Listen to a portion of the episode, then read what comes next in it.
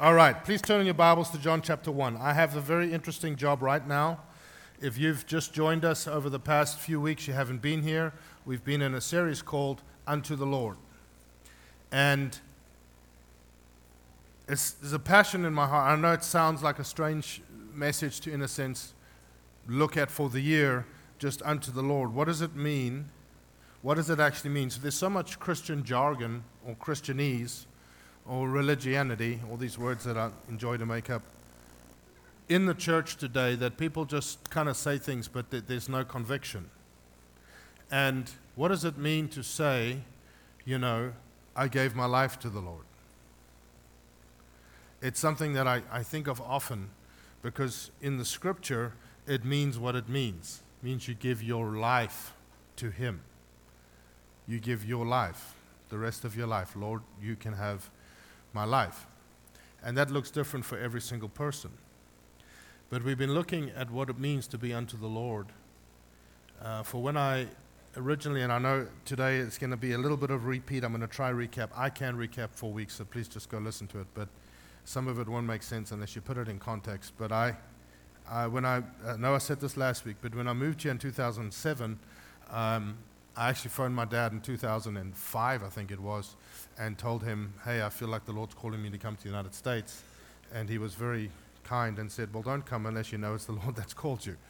And he, because he knew I would have to, and we spoke about this yesterday in the leaders, uh, leaders training time, but he knew that I would have to get on my knees at some point when things got really difficult.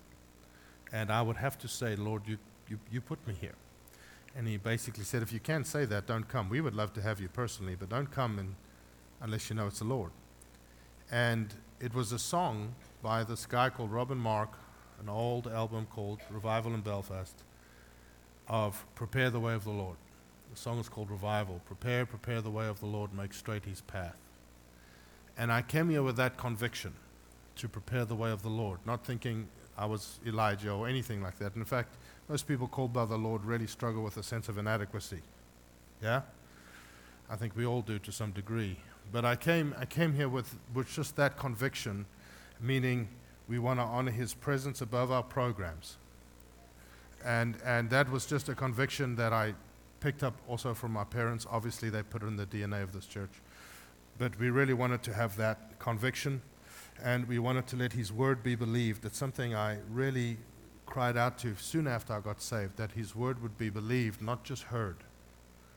Not just heard and that we would worship in spirit and in truth. And so that, that sense of prepare the way of the Lord. So I started to read about John the Baptist because his whole life was prepare the way of the coming Messiah, prepare the way of the Lord. And I still believe that there are times in our life, or there are parts of our life, should I say, that we are actually called, called to prepare the way of the Lord. And there are times where the Lord goes ahead of you. I mean, you know, there's both in Scripture, where the Lord goes ahead of you and makes a path, even our path in a sense to the, to the Father, our path back to God, the Bible says Christ has gone ahead and consecrated even the way to God. He's even made that righteous on our behalf, even how to get to the Lord. So he's gone ahead of us. But there are times that he went out before the disciples and did things, and then they came after and walked into what he was already doing. The other times where he sent them out ahead of him. And so in the New Testament, when I look at Scripture, and it sounds obvious, but I see that every person is in ministry.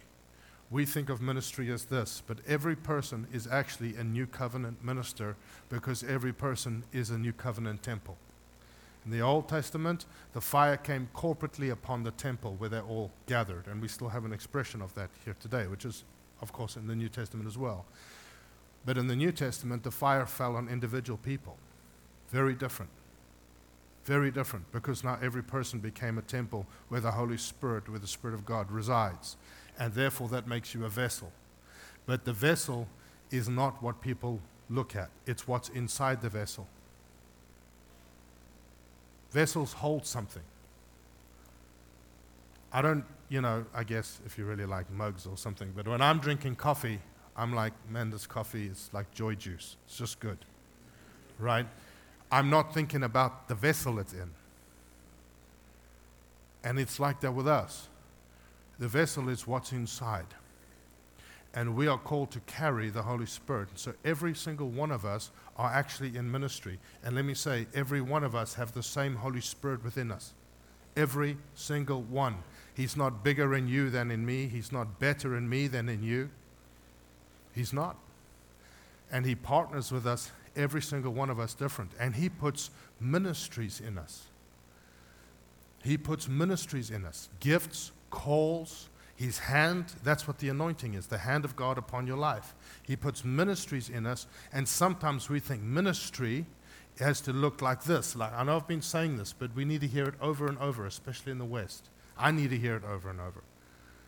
But he puts so many ministries in each one of us that it's normal everyday life. I do something and it seems to have an impact on people around me, whether it's hospitality, whether it's going to the gym, whether it's sport, whether it's when we sit down with a meal, people just seem to open up, whether it's whatever. There's different, that, that as you do regular life, the Holy Spirit upon you in different ways for everybody starts to impact and turn people's hearts around you. Sometimes without you even trying. Sometimes, yes, there's intentionality, but there are there are graces upon each of our life. And unfortunately, what happens often in the church is we've exalted some of those, and everyone tries to look like that guy preaching, or everyone tries to look like that guy singing, or everyone tries to look like some great businessman. Instead of saying, Lord, where and how do you, in a sense, use me? Because sometimes it's so normal and so practical that we miss it. We think the supernatural should be spectacular. But I'm here to tell you the supernatural is often missed. In fact, if it's overly hyped, it's probably not the supernatural. And all of Christianity is supernatural if it's real. And God has put ministries and His hand upon each one of you, and you just do something. It's an action you take. You're just walking in life. And in that area, it just seems you have the favor of God. It just seems that people start to ask questions. It just seems whatever. And people's hearts seem, seem to turn to the Lord. And sometimes they don't even know what that's happening. They, don't, they wouldn't say, my heart, is, my heart is starting to turn to the Lord. They don't know that. They just think, I, don't, I'm, I, I just feel nice when I'm with you. Less angry, less arrogant. I, I feel like I want to forgive someone. I start to ask you questions about my family. I start to, the heart is turning to the Lord. That's what the spirit and power of Elijah does. The Bible says to turn hearts to the Lord. And it's so practical. I go sit with my friend over there, Chris and Kim. We used to go to their house a lot, especially when we were still single. My wife and I, they played a role in our marriage. And I used to go sit there because they had family. And I had my own family, but just, you know, as a young adult, sometimes you're like, I need another family. But I used to, I used to go sit there and just be with them. And, and we just, and just for him, I was just talk to him. And Kim was just running around, and it was just such incredible hosts, and we would just talk with him. And then we would start, start talking together. And I find I would leave with a hunger for the things of the Spirit and the things of the prophetic in my heart. Without trying, we were just being sitting around a fire. And they weren't like trying hard, you know, fasting and praying before we come and, you know, calling. They were just, just being. And it's everyone has that. Everyone has that in different measures and in different degrees. But let's read the Bible. So it's hard for me to recap all of that in just a very little bit of time. And we're going to zoom into something this morning that seems a bit off topic, but it We'll bring it back. You guys ready to read? Okay, I need I need these. I'm reading out of the NLT, John chapter 1, verse 1. In the beginning, the Word already existed. The Word was with God, and the Word was God. He existed in the beginning with God.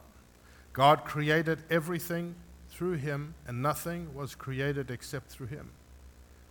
The Word, being Jesus, gave life to everything that was created, and his life brought light to everyone. The light shines in the darkness, and the darkness can never extinguish it. Verse 6 God sent a man, John the Baptist.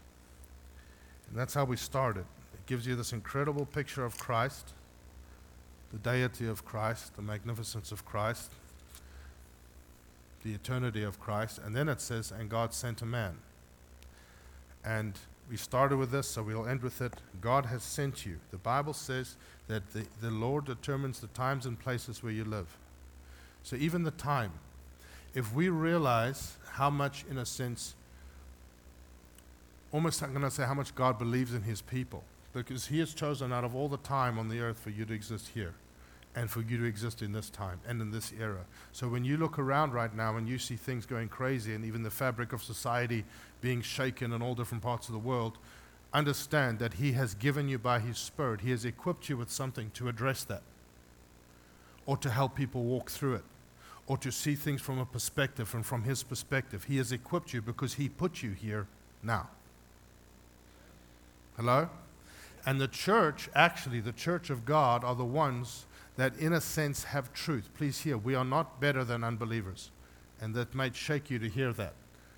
But when Jesus talked about the coin, the lost coin, and then when the one coin was found, you've heard me say this. The coin, and the coin represents when a person gets saved, how, every, how heaven rejoices over one that gets saved. The coin didn't change in value. The coin didn't go from a nickel to a quarter. The coin was still valued the same, but it was positioned in the ten headdress on a bride, meaning the coin was found and positioned in the bride of Christ. The person discovers their purpose. But the value and the love of God for that person is the same before and after. He made us all.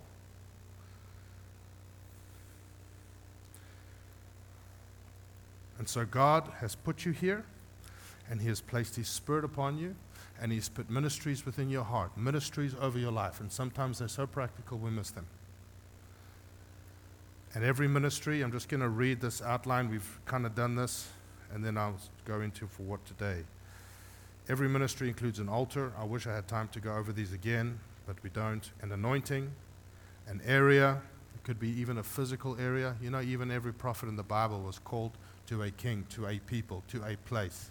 I've had people say, I'm the prophet, I'm this. I'm like, great, to who? To who? to yourself? to who? And everybody has an area. It could be an area of life. It could be a type of ministry, a type of business. It could be an, an age group, a call to youth. For, and every one of these things are sometimes for seasons. They're not always forever. But every ministry has an area. John's was in the wilderness. Has an action. There's something you do. And have attitudes. Kingdom attitudes. And that's what we've been looking at. So, practical kingdom attitudes to help facilitate the activity of the Holy Spirit through me in everyday life focus on the ministry. This is all still recap. We did this.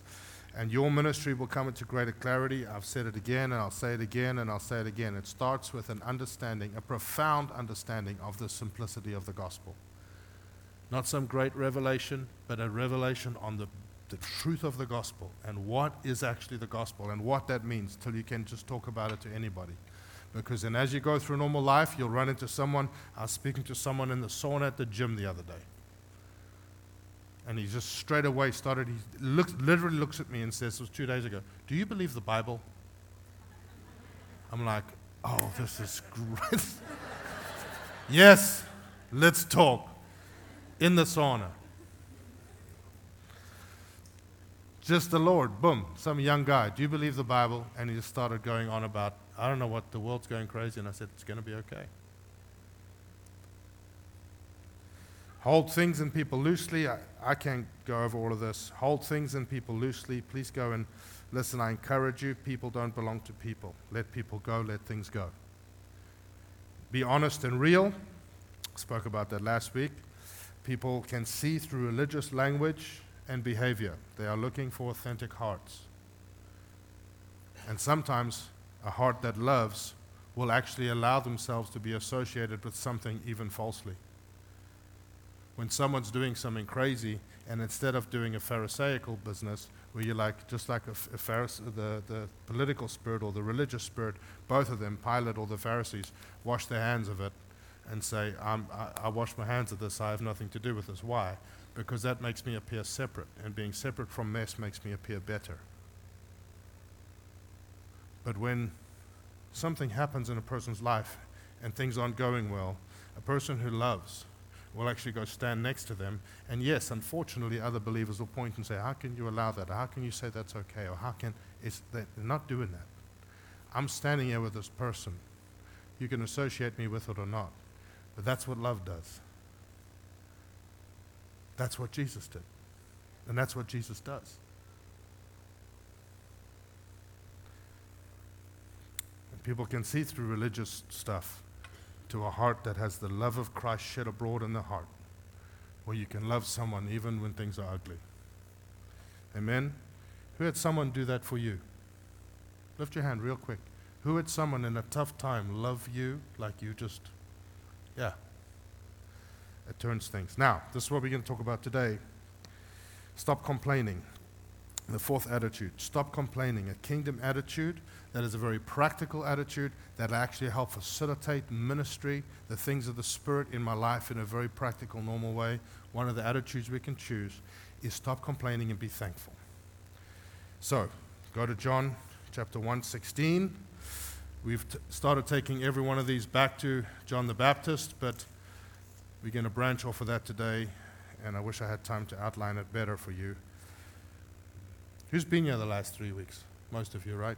Wonderful. So John 1:16, from his abundance we have all received one gracious blessing after another. So here is man, is a man who has given his entire life, he's lived in the wilderness, all the hype about his birth has died out. He's strange, he eats locusts and wild honey, he dresses weird, he's oddball, he's out there. But he says, from his abundance we have all received from one gracious, one gracious blessing after another. He wasn't Mr. Popular. He wasn't running around saying, I know things. He was just living, in a sense, unto the Lord. But he understood something. Everything I have comes from God. There was a thankfulness in his heart. There was a gratitude in his heart that was way beyond his life experience. And then he raised up these disciples, paid for everything, gave them everything. That's what it was to be a disciple maker in the, in the Old Testament, like a rabbi or a teacher. You were responsible for these people's lives. And as soon as he starts to fulfill his ministry, they go with Jesus. They leave him and they go with Jesus. And he ends up in prison. And yet he says, Everything I have comes from the Lord. He is greater, I am less. He is everything Jesus, Jesus, Jesus. And in John chapter 1, verse 10, it says, He came into the world He created. We read it, but he, the world didn't recognize Him. He came to His own people, and even they rejected Him. But to all who believed Him and accepted Him, He gave the right to become children of God. They are reborn, not with physical birth resulting from human passion or plan, with the birth that comes from God. I touched on this last week. Why didn't, the, why didn't they recognize their own Messiah? Obviously, for many reasons, but partly because it didn't look like they thought. We all know this from Scripture. It just didn't look like they thought. They thought it was going to look like something else. They thought it was going to be political. And it's exactly what happened to the Israelites in the Old Testament. They got set free from Egypt, and it didn't look like they thought, and they complained. And we read it last week. The Bible says in 1 Corinthians 10 that when they complained, let's go to 1 Corinthians 10, uh, verse 6, actually, verse 5. But most of them, talking about the Israelites in the Old Testament, most of them God was not well pleased with, for their bodies were scattered in the, in the wilderness, meaning they got set free, they were saved, they were, in a sense, delivered out of Egypt, which is a representation of saved, prophetic meaning of being a Christian. They were saved, but never entered into the promised land. And there are so many believers today, we all have that in parts in our lives, but so many believers that, in a sense, are just saved and they not, there's nothing about walking in the promises and walking in the fulfillment of God and in a sense, they die in the wilderness. And what does that? It says, Let these become examples to the intent that we should not lust after evil things they lusted.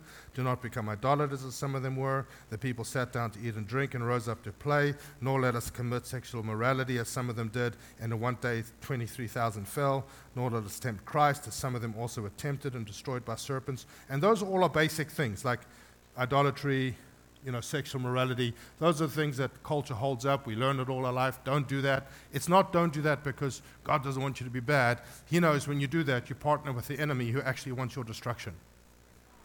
That's what sin is. It's not don't be, don't be a sinner, don't be bad. It's not behavior modification. It's don't partner with something that actually wants your destruction. I'm your father and I love you.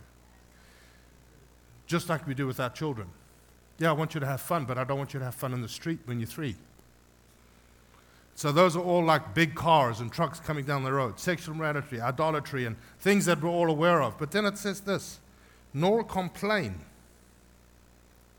As some of them also complained and were destroyed by the destroying angel. And there's something about complaining that is like literal food for the enemy. It literally feeds the demonic realm.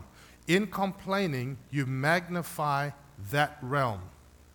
In worship and in giving thanks, we'll see, you magnify the spiritual realm, the good, the, the Lord. But in complaining, you magnify the enemy's view in your mind. How many of you, anything you focus on grows, even problems? Anything you practice, you get good at, even complaining. And what complaining starts to do is it starts to put soil in your heart or seeds that start to sow in your heart. They're like weeds. And the complaining starts to grow up. It starts to actually mature in the soil of your heart. And I know I touched this last week, and I'm sorry I'm taking so long to recap, but it's important. And what starts to happen is hope becomes almost impossible. And if anyone's ever been depressed or had major struggle with anxiety, you know what I'm talking about because we start to complain so much. I understand that can be a separate issue, but sometimes when we complain so much, it becomes a habit, and we, everything is just complain, complain. And it doesn't mean we can't admit where we are. It doesn't mean that we have to be unrealistic. How are you? I'm perfect. No, you're not. Things are terrible. So you can admit something, but without becoming a victim, without becoming cynical, without becoming bitter. So we complain, and what happens is something starts to grow up in our heart, and it affects Uh, the ability for us to have an expectation of good, which is called hope. That's what hope means. So, there's an unseen power of complaining versus thankfulness. But I want to move, we touched on complaining last week. Can we move to thanksgiving for the last few minutes? Thankfulness. And I want to talk to you. I've given you the outline, and I know it took time to do that, but it's important. I want to talk to you very briefly about one thing today thankfulness the importance and the incredible power of gratitude. And I don't want to say the word thanksgiving as much, even though that's a Bible word, because then we all think of turkey. But thankfulness, the practice of giving thanks. Remember, the scripture said these things happened to them, to those, 1 Corinthians 10 said, as examples. We actually didn't read it. It says that in 1 Corinthians 10. After it says, do not complain, it says, these things happened to them as examples for us on whom the ends of the ages have come. So we look back and we see an example of what to do, what not to do. And one of them is giving thanks. So we're going to zoom in on the giving of thanks, on gratitude. Okay? Can you guys zoom in there with me real fast? Where did that start? Because something, sometimes something's in a, in a culture or in, in the scripture or in, in any culture in the world, but where did it start? That always matters. Where did Thanksgiving start? Well, obviously, way back in the book of Genesis, you see even Abel offering an offering to the Lord before the law came in. But God codified this in the law. It started as a peace offering. God gave the law to Moses and a thanksgiving offering. There were six major types of offerings. We're not going to go into that burnt offering, guilt offering, sin offering, and we're not doing a teaching on offerings. Old Testament offerings. But God codified something in the law that's going to be forever, and He made sure that He was teaching a nation something the Bible says as an example for us to look at. And He codified this thing called a thanksgiving offering. And it came under this big heading, one of the major types of offerings, called the peace offering. The thanksgiving, to, to offer thanks, to offer thanksgiving was a type of peace offering in the Bible. Are you guys sticking with me? And there are certain uniqueness factors about peace offerings that is only associated with peace offerings, none of the other sacrificial ways that they used to do in the Old Testament.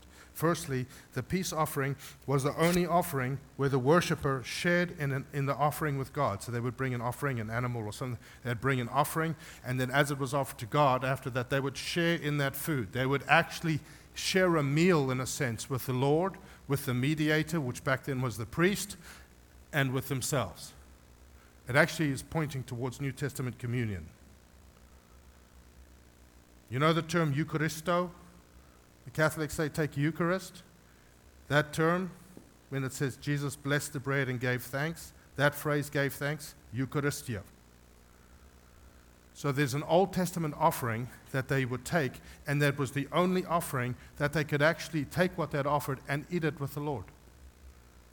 They could share in this offering with the Lord. And it is the offering that it actually talks about when you do this, something of God is imputed upon you. Well, what is it called? A peace offering. And so they would bring God an offering, and actually the peace of God would be endowed, imputed upon their life. But very interestingly, and this offering, the peace offering, and only the peace offering, was the only one, it was not a command, it was by choice. He said, You can, you can bring a peace offering. It was actually called a free will offering of your own free will. You don't have to, but I encourage you to. It's a free will offering. And so, what I'm teaching you now is a principle. But this is what happens in the West, and this is what happens in my mind, it happens to all of us. We learn a principle of the Lord. That where does Thanksgiving come from, and we'll continue to go on it. But what happens is we say, oh, that's the principle. Okay, I'm just going to, like, I will go through the motions. I'm going to do it. I'm going to say, okay, thank you, God. And now, peace. Where's peace? I'm not feeling peace. Thank you. Say it louder. The funny thing about a Thanksgiving offering or giving thanks or gratitude is it actually has to be real in the heart, in a sense, for it to work. And so people are like, well, I can't force myself to be thankful. So, how does that happen? How in the Bible does thankfulness arrive in the human heart? And there's actually three ways that the Bible gives us. There's many, but three particular ways. First, I call the response of gratitude. This is easy. You give a child something, something they really want, and they're grateful, hopefully. Anyone who, you know, it's like, I love the Lord because he gives me stuff. That's easy. I love the Lord because he blesses me. That's easy. But as you know with a child, if the child is only grateful but when you're giving it stuff, that's how you raise a brat. Oh boy. And that, that, that the truth. So someone's getting excited. Mothers are like, yes. That's how you raise a spoiled child. Only be grateful when I give you something. This is called the responsive gratitude. That's easy. Everyone can do that. But then you get something that I call the choice of gratitude. This is an act of my will. I don't feel thankful but I get to choose to say thank you. It's an act of my will, it's the choice of gratitude. This is the offering part. Think about it. God taught a nation, He taught a whole nation, codified it in the law to make sure that they knew that they could come to God and offer thanks even when they didn't feel like it and it cost them something. They had to pay for that, it cost them something. I'm going to say thank you of my own free will. I don't feel like it, but I'm going to do that, and it's going to cost me something. And what starts to happen? Something of God is endowed upon you, is imputed on you. So you say thanks when you don't feel like it, and all of a sudden, your heart starts to become actually thankful. Isn't that amazing? And God taught a nation that so we could look back and see, yes, that's actually how it works. We teach our children hopefully, to be grateful before they feel grateful. How many of you know you give your child something and then you hold it as they're running, as they want to grab it and run? You hold it and they're like, you're like, what do you say? And what do they say? Thank you. And then they run off. And you're like, I don't think, I don't think it's right. But we teach our children to say thank you before they feel thankful. Why? Because it produces gratitude. God did that with Israel for us to look at and say, hey, there is a type of offering that will actually put peace, God peace, here. And it's the choice of thankfulness. And the peace of God will start to come into my heart, and I will start to actually be thankful. And now something is changing in here because I choose to say thank you. And then the third, very quickly, is relational gratitude, what you can have gratitude in your heart from revelation. In fact, most of the time, people's gratitude matches their revelation of the cross. You can have one revelation of the truth of Jesus, one revelation of the cross, what actually took place, and gratitude will rise in your heart. But that's the kind of gratitude that lasts a lifetime. It comes from revelation. So, three factors concerning biblical thankfulness. It is essential for the peace of God. Please hear me today, and I know it's already 11:30. But please hear what I'm saying. In these times, I encourage you to understand this one thing. It is essential for the peace of God. Thankfulness is essential for the peace of God. Now, I won't go through the scriptures, they'll come up behind me in Colossians 1 and Ephesians 4. Basically shows us that Christ was our peace offering. He was our peace offering. He did it freely, He did it of His own will. He didn't feel like doing it, but He did it. He even said to the Father, Is there another way? But He did it. And He did it in righteousness. And the Bible says in Ephesians 2 He Himself is our peace. He fulfilled the Old Testament peace offering. Christ is our peace offering. However, you can know that here. You can know that Christ is our peace offering and still not go through the practice of giving thanks. And what happens is it's like that has happened and that's true, but I am then saved in the desert, but there's no peace in my heart and I'm going through a crazy circumstance, and the world is going crazy, and I'm worried, and I'm filled with anxiety, and I don't know what to do. And God has literally given us a lesson in Scripture that He taught to the Old Testament Hebrews that He says, Look at them, find an example, and He says, Give me thanks, give thanks, give thanks. Give thanks. There are things you don't understand in the unseen realm. Say thank you. Give me thanks. Enter my courts with thanksgiving. Give thanks. And I will put peace on you and I will make your heart thankful.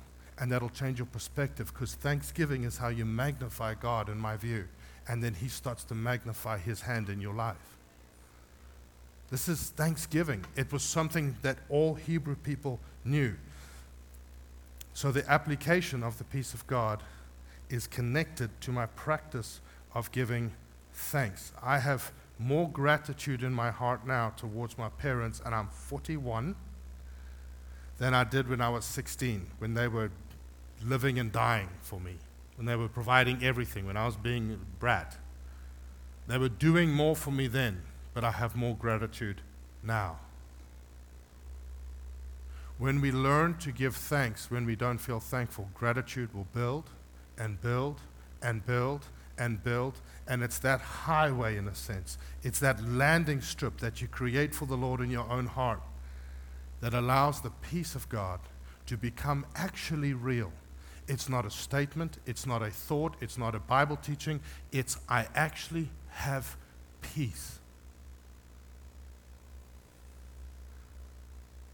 And the Bible says it is the peace of God that will crush Satan, not the warfare. I wish I had time to unlock that the peace of God when it's in a life is one of the most powerful things I find in Scripture. Peace. That's why even in the Middle East they still greet each other. Peace.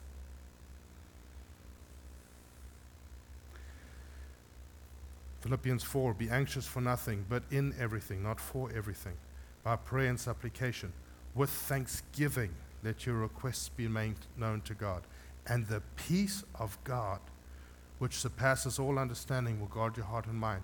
This is Paul, an expert in Jewish law, an expert in the Old Testament. And he's saying, You want peace? Say thank you.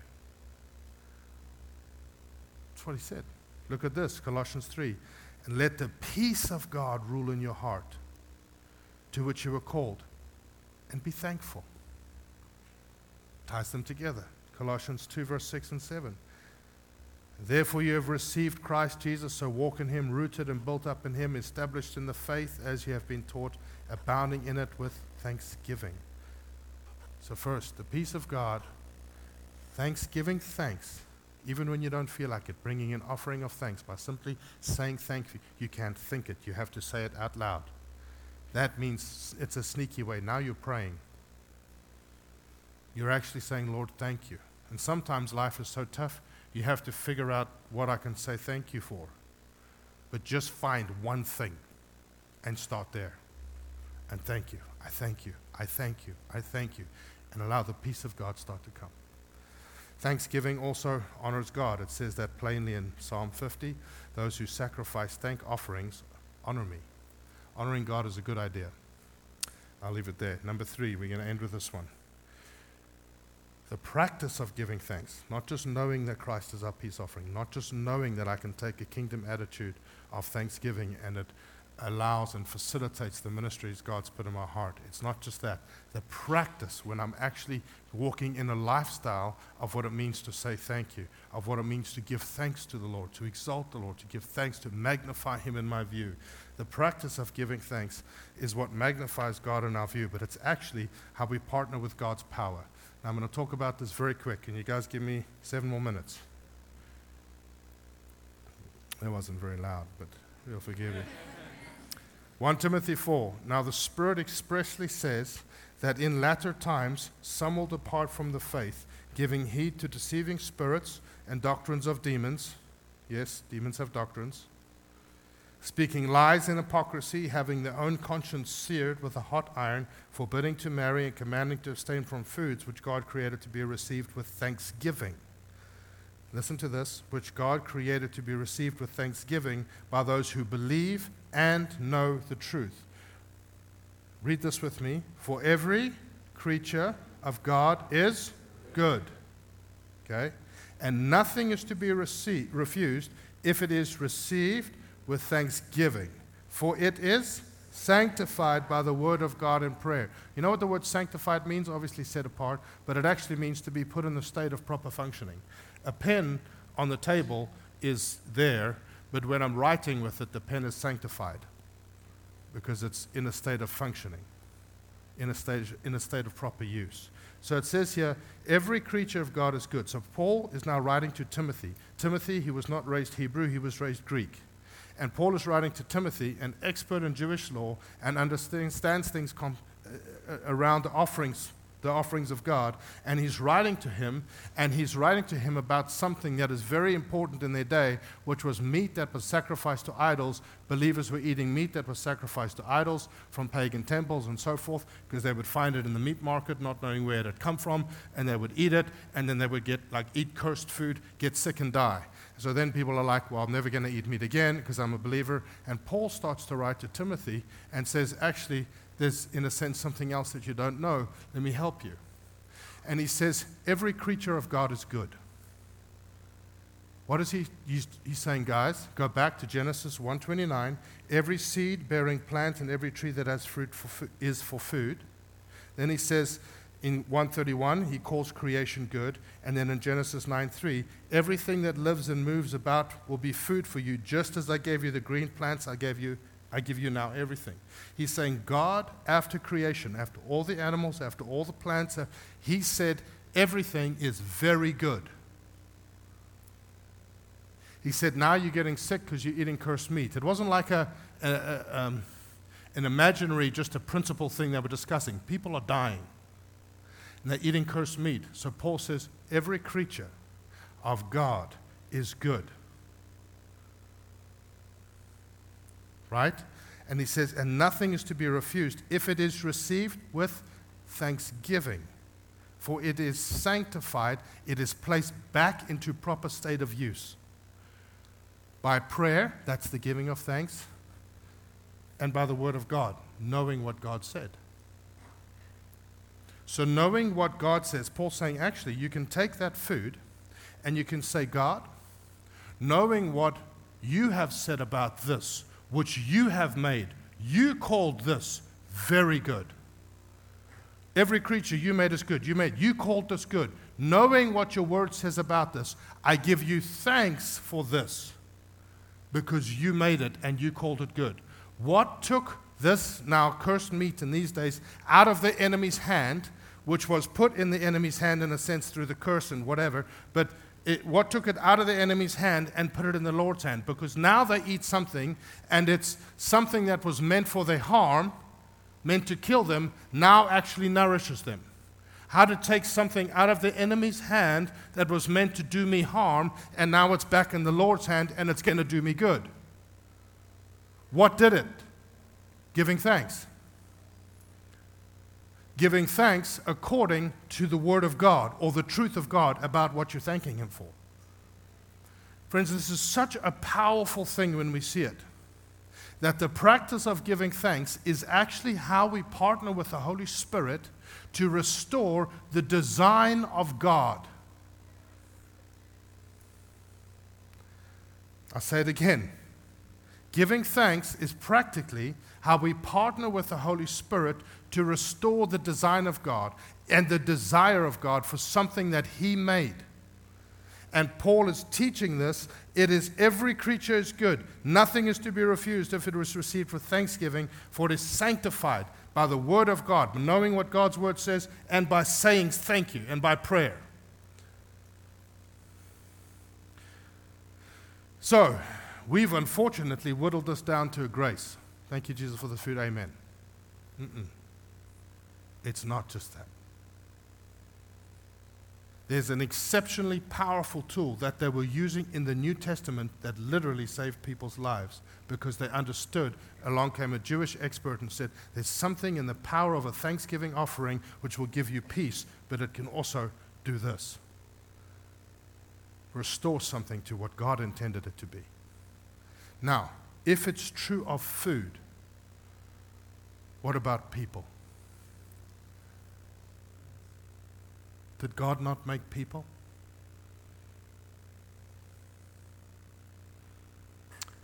So when someone hurt you, someone betrayed you, stabbed you in the back, just like that food, I encourage you. You can go into prayer to the Lord. It helps to know what God says about that person. And you can be, Lord, I know what the enemy and what people have done to this one which you've made, but I know what you say about them. And so for them, I give you thanks. What starts to happen? You start to gain heaven's perspective on that person. What starts to happen? You start to have peace in your heart. You start to get less affected by the entourage of onslaught. Peace starts to come to your heart. And what else happens? Watch the change in theirs.